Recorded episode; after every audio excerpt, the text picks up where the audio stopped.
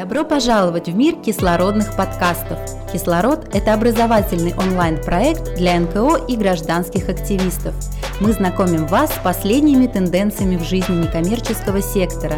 Мы раскрываем ваши способности, обучаем и мотивируем. Для вас мы приглашаем лучших экспертов и знатоков своего дела, чтобы они делились своим опытом. Мы помогаем перейти вам на новый уровень. Заряди свою идею вместе с командой «Кислород». Добро пожаловать в кислородные подкасты. Сегодня у нас в гостях бизнес-тренер и коуч Дина Григорьева. Дина, привет. Привет.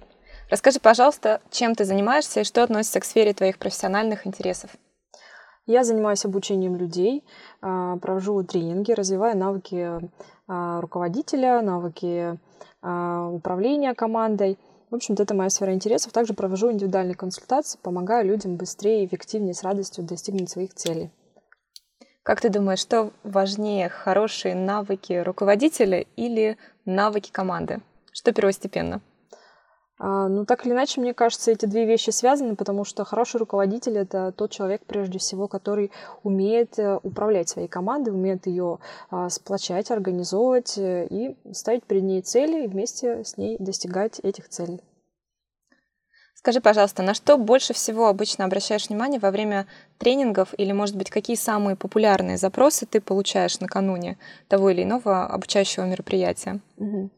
Самые популярные чаще всего это вот работа с волонтерами, как найти этих волонтеров, как их, наверное, чаще всего это замотивировать, прийти в компанию, в организацию, стать волонтером и как их удержать. Так, чтобы им было действительно интересно, и они существовали в компании, в, ком- в организации достаточно большое количество времени. Давай коротенько, наверное, где все-таки искать этих волонтеров, и потом, конечно же, как их мотивировать. Это отдельная уже тема, остановимся там поподробнее. Это самый интересный, конечно, насущный для всех организаций некоммерческих вопрос. Здесь все зависит, на самом деле, от деятельности организации, от того, чем она занимается и что хочет, чтобы эти волонтеры делали. Как правило, почему приходят те или иные волонтеры в некоммерческие организации? Потому что у них есть некие потребности, которые они хотят удовлетворить. В общем-то, все, что мы с вами в жизни делаем, так или иначе, это удовлетворение наших с вами потребностей, либо можно по-другому еще назвать желаний. Как правило, вот у этих самых волонтеров, которые приходят помогать людям, а чаще всего мы в некоммерческих организациях помогаем людям, да, либо боремся за справедливость, либо еще что-то, это люди, у которых вот есть какие-то основные ведущие потребности, ведущая мотивация, которая способствует вот как раз-таки развитию деятельности в организации. Ну, например, человек хочет помогать другим людям, у него есть в этом потребность, и он приходит в ту или иную организацию. Человек хочет, чтобы у него дома было там, рядом с домом было чисто, облагорожено, чтобы, в общем-то, было все зелено и так далее. Опять же, у него, он приходит в какую-то организацию, помогает людям. Либо человек хочет, чтобы было все правильно, по закону, справедливо, и он, опять же, приходит в организацию, помогает достичь этой цели совместно с другими участниками. Поэтому мотивация – это, на самом деле, компонент любой абсолютной деятельности, и без нее мы с вами ничего не делаем. То есть, если мы хотим есть, то мы найдем способы, найдем мотивацию, да, чтобы найти еду себе и удалить свой голод. Так, так и, в общем-то, со всеми остальными видами. Давай, может быть, выделим с тобой основные типы мотивации. Ты уже привела некоторые примеры. Я, например, знаю, что есть мотивация, естественно, материальная, есть мотивация процессная, есть мотивация на достижение угу. результата. Кому-то важно и нужно, чтобы его хвалили и подбадривали, и он даже готов работать, в общем-то, и без какого-то материального вознаграждения. Давай об этом подробнее. Давай. Если в самом широком смысле говорить, ты правильно уже назвала, что есть, предположим, ну, во-первых, есть мотивация, это то, что изнутри двигает человеком. Есть стимуляция, это какие-то внешние причины, например, зарплата, да, то есть люди работают для того, чтобы получить зарплату. Это вот мотивация, это стимуляция. Есть мотивация от и мотивация к. к чему-то. То есть мотивация к чему-то, это, например, вот я хочу там красивый, шикарный, предположим, дом, и вот меня это мотивирует. Или я хочу, чтобы во всем мире было добро, не было, там, предположим, детей-сирот, и я иду, помогаю в организацию какую-то некоммерческую, делаю все для того, чтобы этого не было. Есть мотивация от, это когда мы от чего-то бежим. Предположим, за нами гонится собака, и мы бежим от собаки, чтобы она нас не покусала. Или, например, я, хочу, я не хочу жить там, в бедности, предположим, не хочу, чтобы другие люди жили в бедности. И тогда я иду и делаю все, чтобы эти, чтобы эти люди жили хорошо и достойно, и помогаю этим людям. Это вот такие самые основные вещи, которые, вот, наверное, на слуху у всех. Но так или иначе, есть еще, на самом деле, очень много, очень много моделей мотивационных. Все, наверное, знаете, есть модель Абрахама Маслоу, потребности Маслоу, да, пирамида Маслоу, которая говорит о том, что у нас есть низшие потребности, более высокого плана и так далее. Мы их вот по пирамиде удовлетворяем. Есть а, одна теория Стивена Риса, а, такого ученого, который, вот, который мне больше всего нравится, и он говорит, что существует шестнадцать базовых потребностей, либо шестнадцать базовых желаний человека, которые нами с вами управляют. И из этих шестнадцати у нас несколько ведущих, который вот больше всего нами управляет, и мы э, ими руководствуемся в своей жизни. И, наверное, давай я расскажу про эти вот шестнадцать базовых потребностей. Расскажи, пожалуйста, и какие из них основные ведущие у большинства людей? Давай я тебе перечислю шестнадцать этих базовых потребностей, и ты сама тоже определишь, какие потребности наиболее важны для тебя, и которые у тебя ведущие. Я также приведу пример. Первая потребность – это признание. Это когда люди хотят некого одобрения со стороны. Для них очень важно, что их эм, ценят, уважают, хвалят, ну и так далее. И вот бывают волонтеры, предположим, если мы говорим а, про волонтеров, то бывают люди, которым важно, чтобы их оценили, чтобы им сказали спасибо, что ты молодец и так далее. И тогда это вот они идут в организацию для того, чтобы как раз-таки получить, да, вот, вот то, что они хотят. А следующая потребность – это любознательность. Вот, наверное, у меня вот основная из ведущих потребностей – это потребность как раз-таки в познании мира. И, возможно, ну, наверное, поэтому я занимаюсь обучением людей. И мне, если действительно что-то интересно, например, я смотрю телевизор и вижу что-то такое, не знаю, необычное, страну, либо город, и мне вот интересно про него узнать, и я, наверное, сделаю все, чтобы про него узнать. То есть пойду, почитаю книжку, либо открою Google, посмотрю все, что там есть, ну и так далее. Да? То есть люди, которым интересно что-то узнавать новое. Следующее – это потребность в еде. Это не то, чтобы люди все время хотят есть. Это люди, которые такие некие гурманы. Они ценят не то, чтобы вот саму пищу, да, вот его, ее вкус, какие-то обычаи, традиции, которые с этим связаны. Ну и отсюда, наверное, рождаются различные блогеры, кулинарные критики, повары и так далее. Далее есть у нас потребность в семье, потребность расти детей, материнские, отцовские инстинкты. Я думаю, что тут не стоит дальше пояснять.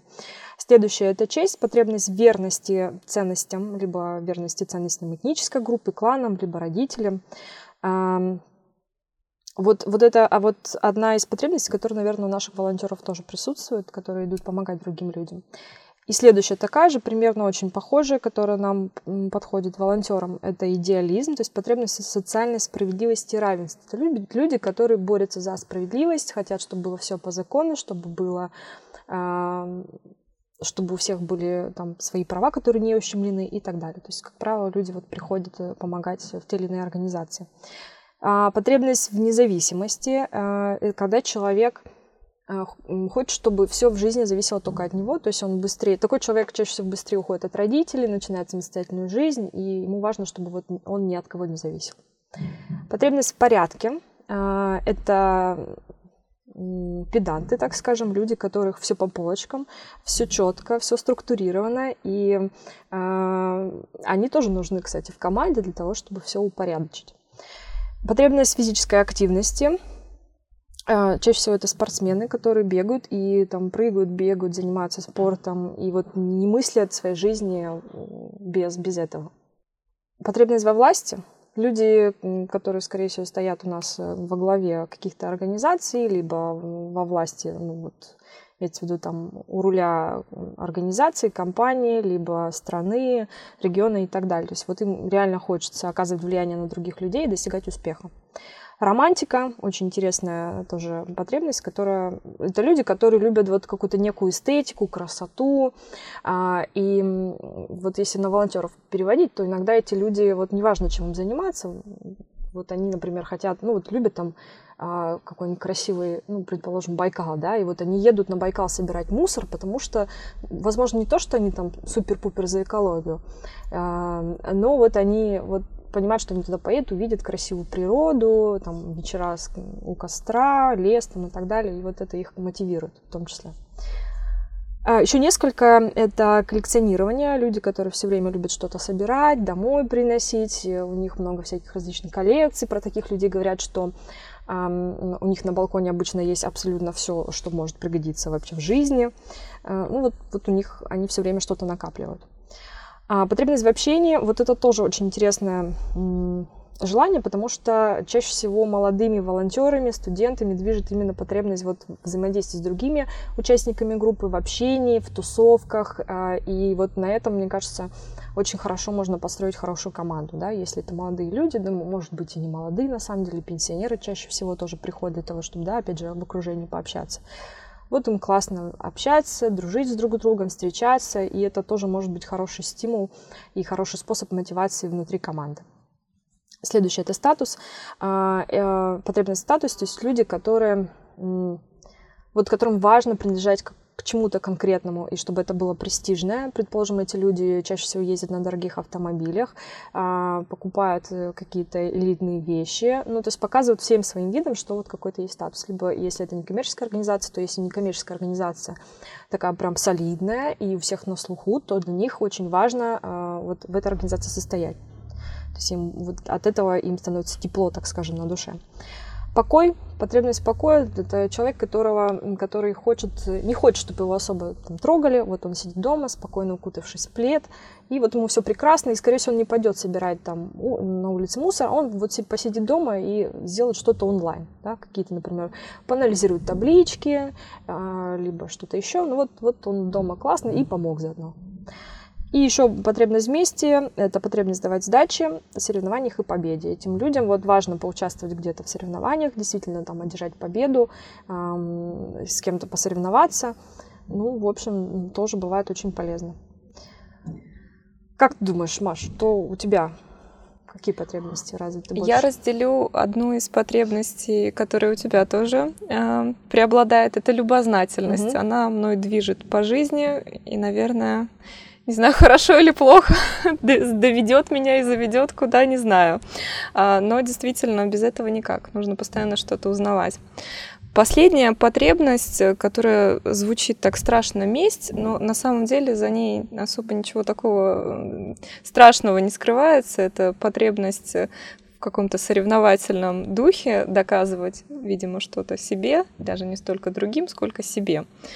Наверное, тоже у меня частично преобладает. И если говорить про, про волонтеров и про создание команды, то очень важно, когда к вам приходит волонтер, понять, какая у него ведущая мотивация. То есть вообще вот шестнадцать мотиваций, шестнадцать потребностей у, у каждого человека один, две, может быть, три, вот в большей степени как-то привилегируют. И когда к вам приходит человек, волонтер, можно это сделать, предположим, в личной беседе, да, вы можете пообщаться и понять, как правило, человек уже сам вам говорит, зачем он приходит, и употребляет какие-то слова, и вы, исходя из этого, можете, зная вот эти потребности, вы можете понять, что у него привилегирует и как его можно в дальнейшем мотивировать, да, что ему интересно, и в зависимости от этого уже давать какие-то поручения, задания и так далее. То есть, предположим, романтика мы не посадим дома и не дадим ему какие-то, проанализировать какие-то таблички, потому что я не думаю, что таблички там супер романтичные и какие-то такие эстетичные и красивые. Можем, конечно, сделать, но, скорее всего, он от нас э, из, из организации, скорее всего, уйдет, если постоянно ему давать такие задачи. То есть мы посмотрели, проанализировали человека, увидели, что он хочет, э, что действительно, зачем он пришел, какая у него потребность, и вот даем те задачи, э, находим ту роль в компании, в, в организации, в команде, да, которая для него будет действительно комфортно, интересно и будет удовлетворять его потребности. Если говорить о выгорании, много раз уже затрагивали эту тему, но она тоже вечная почему-то.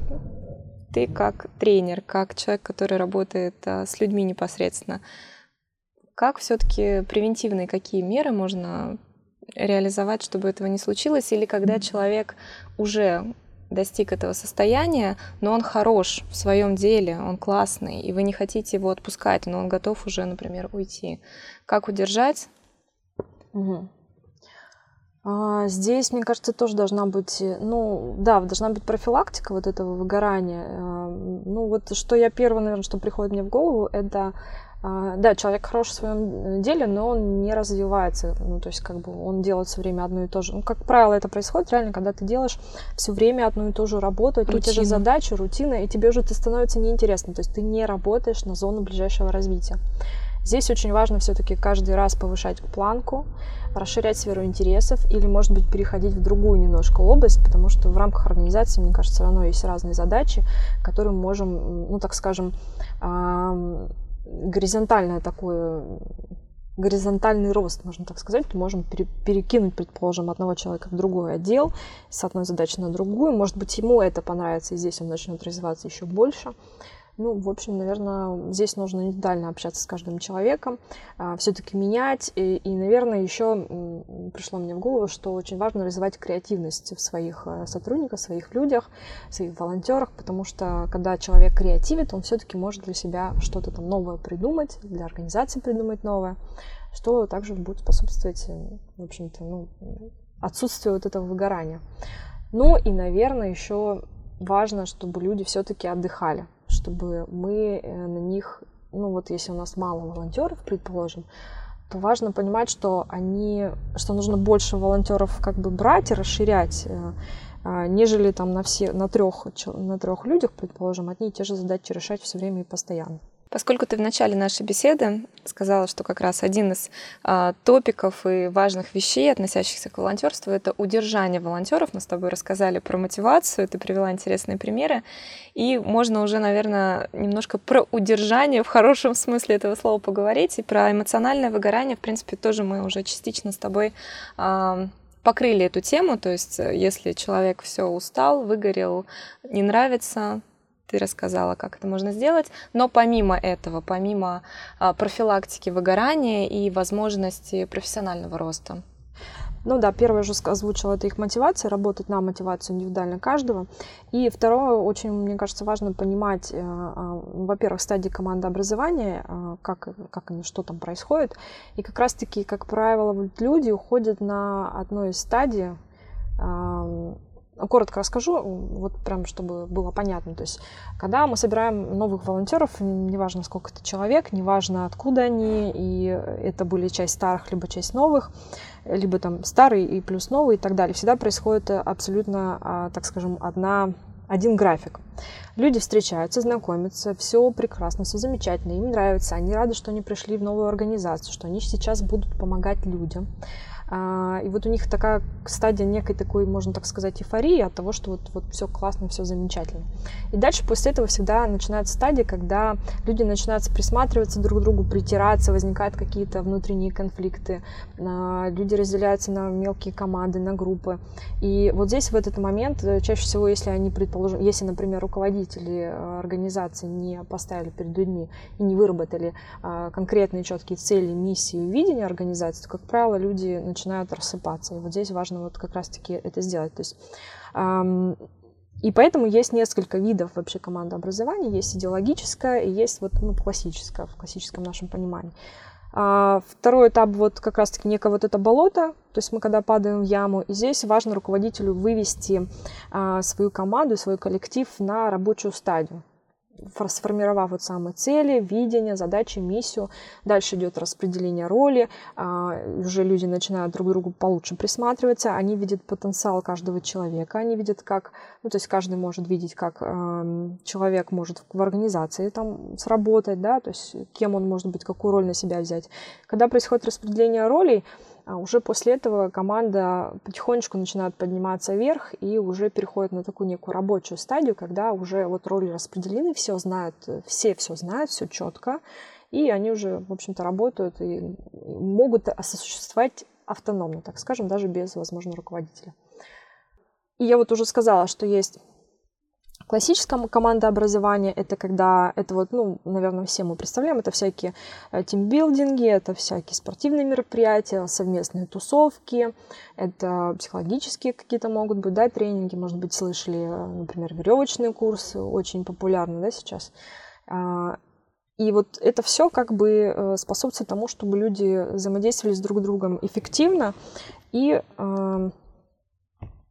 таким образом предотвращает как раз-таки потерю этих волонтеров, потому что когда люди все-таки между собой взаимодействуют, им интересно, они умеют, учатся работать в команде, учатся брать на себя ответственность за ту или иную задачу, учатся брать ответственность не только за себя, но и за всю организацию. Это все способствует тому, чтобы люди оставались на месте, потому что мы все социальные люди абсолютно, социальные существа, и нам хочется как раз-таки обладать, не обладать, вернее, а быть причастны к чему-то такому большому. И вторая часть команды образования – это идеологическая. Это когда я иду в организацию для того, чтобы конкретно осуществлять какую-то вот такую небольшую глобальную миссию. И в идеале, конечно, руководитель должен вместе со своей, там, своими сотрудниками, своими волонтерами эту миссию выработать. Зачем существует, для чего существует организация? Чтобы что? Чтобы улучшить мир, или чтобы э, быть там всем здоровыми, или помочь всем бездомным людям. То есть э, каждый волонтер, который приходит в организацию, по сути, он должен четко понимать, а зачем он здесь, и разделять вот эту самую цен... эти самые ценности и миссию. То есть если он не разделяет эти ценности и миссию, скорее всего, он отпадет. И тут как бы можно понимать, что это может быть вообще не ваш человек, а можно ему все-таки привить эту ценность, в принципе, если он там склонен, да, опять же, к этому. То есть две составляющие. Это классическая команда образования, когда мы сами подогреваем. И второй момент – это когда вот каждый волонтер четко знает, а зачем он пришел в организацию, зачем она существует, какие есть цели, задачи и какое, ну, какая вот красивая картинка будущего стоит, к чему мы все движемся. Ты затронула тимбилдинг и различные способы повышать командный дух. Давай вместе подумаем, как мотивировать команду, особенно актуально для эн ка о, без дополнительных затрат материальных. Самое, наверное, опять же, такое простое, что приходит мне в голову и что работало в моей практике, это, ну, это всевозможные, наверное, тусовки и совместное времяпровождение, которое всегда как там сплачивает друг друга. И, опять же, люди понимают, кто есть кто, кому можно доверять, ну, что, вернее, всем можно доверять. И, в общем-то, развивает коммуникации в команде, что очень благотворно влияет на мотивацию. Что еще? Как еще мотивировать команду? Ну вот, я здесь как человек, который работает, наверное, с управленцем, могу сказать, что руководитель должен очень четко уметь ставить конкретные задачи перед своим коллективом, перед каждым участником. То есть нужно понимать, что есть определенные критерии, принципы, предположим, постановки задач и целей. Один язык, говорить на одном языке с людьми, то есть сверить все понятия, привести к одному и правильно, четко ставить задачи, цели и уметь делегировать задачи. Дина, мы с тобой обсудили команду, миссию, целеполагание, делегирование. И мне как раз э, вспомнилось, что ведь стили руководства и управления, они тоже разные бывают. И здорово, когда э, команда, она самомодерируемая, наверное. Вот ты мне сейчас скажи, правда это или нет, потому что бывают руководители довольно пассивные, безинициативные. Я не говорю, что они э, плохи, может быть, в каких-то вещах, но складываются, бывают ситуации таким образом. Что делать команде? Команда уже все, сама управляет процессом, но это же неправильно, наверное. Неправильно, что команда сама управляет процессом. Мне кажется, это очень даже хорошо, если это не противоречит, предположим, там, опять же, целям организации. И на самом деле в любой команде, в любом коллективе всегда существует, наверное, очень много ролей. И есть, предположим, вот руководитель, про которого ты говоришь, да, который вот он тихий, спокойный и, в принципе, уже... уже не так хорошо или, или не так хорошо владеет вообще, в принципе, там, организацией и так далее. Есть э, так называемый серый кардинал, которого как раз-таки все любят, все слушают, такой скрытый, может быть, трени- э, скрытый, скрытый лидер, с которым все идут. И здесь тогда очень важно вот этому э, э, руководителю, про которого ты говорила, наладить взаимодействие с этим внутренним э, скрытым лидером, либо вот этим серым кардиналом. Часто, кстати, в организациях таки бывает, что есть человек, который просто, так скажем, формально управляет организацией, компанией, а есть человек, который действительно мотивирует команду, действительно с ней работает и, и в общем-то, ну, делает все для того, чтобы команда достигла цели. Я не вижу здесь ничего плохого, здесь нужно просто понять, что, что вот ты сейчас уже как бы, ну, то есть твоя задача уже сейчас просто, возможно, управлять вот этим серым кардиналом. И всегда, мне кажется, лидерство, оно в команде, и если есть несколько лидеров, и не умеют между собой распределять роли, и задачи, то это всегда хорошо. Наверное, это более эффективно, потому что все равно бывает, что нужен человек, который действительно вот, вот как менеджер, да, а нужен человек, который заводит команду, с ней все время работает, мотивирует ее и так далее. Наверное, вот для меня такая картина более преимущественно, ну, приемлема, да, не то, что приемлема, а мне нравится больше, когда есть человек, который берет на себя какие-то технические моменты, менеджерские, какие-то еще, а есть человек, который вот управляет командой, мотивирует ее, бодрит, вдохновляет и так далее. А у кого-то просто репрезентативная функция, но это тоже ок, как мы выяснили, вполне себе штатная рабочая ситуация. Да, так и есть. Дина, что в конце пожелаешь или посоветуешь нашим слушателям? Первое, чтобы каждый из нас понимал свою мотивацию, понимал, для чего он существует в той или иной организации, для, чем он, для чего он делает это, и умел эту же самую мотивацию находить в других людях. И тогда по опыту могу сказать, что жизнь на самом деле намного проще, и взаимодействие с людьми, и построение команды — это на самом деле очень простое, очень приятное, иногда сложное, конечно, но тем не менее эффективное действие. Спасибо тебе большое за сегодняшнюю беседу. Спасибо тебе, Мария. Друзья, напоминаю, что сегодня у нас в гостях была Дина Григорьева, бизнес-тренер и коуч.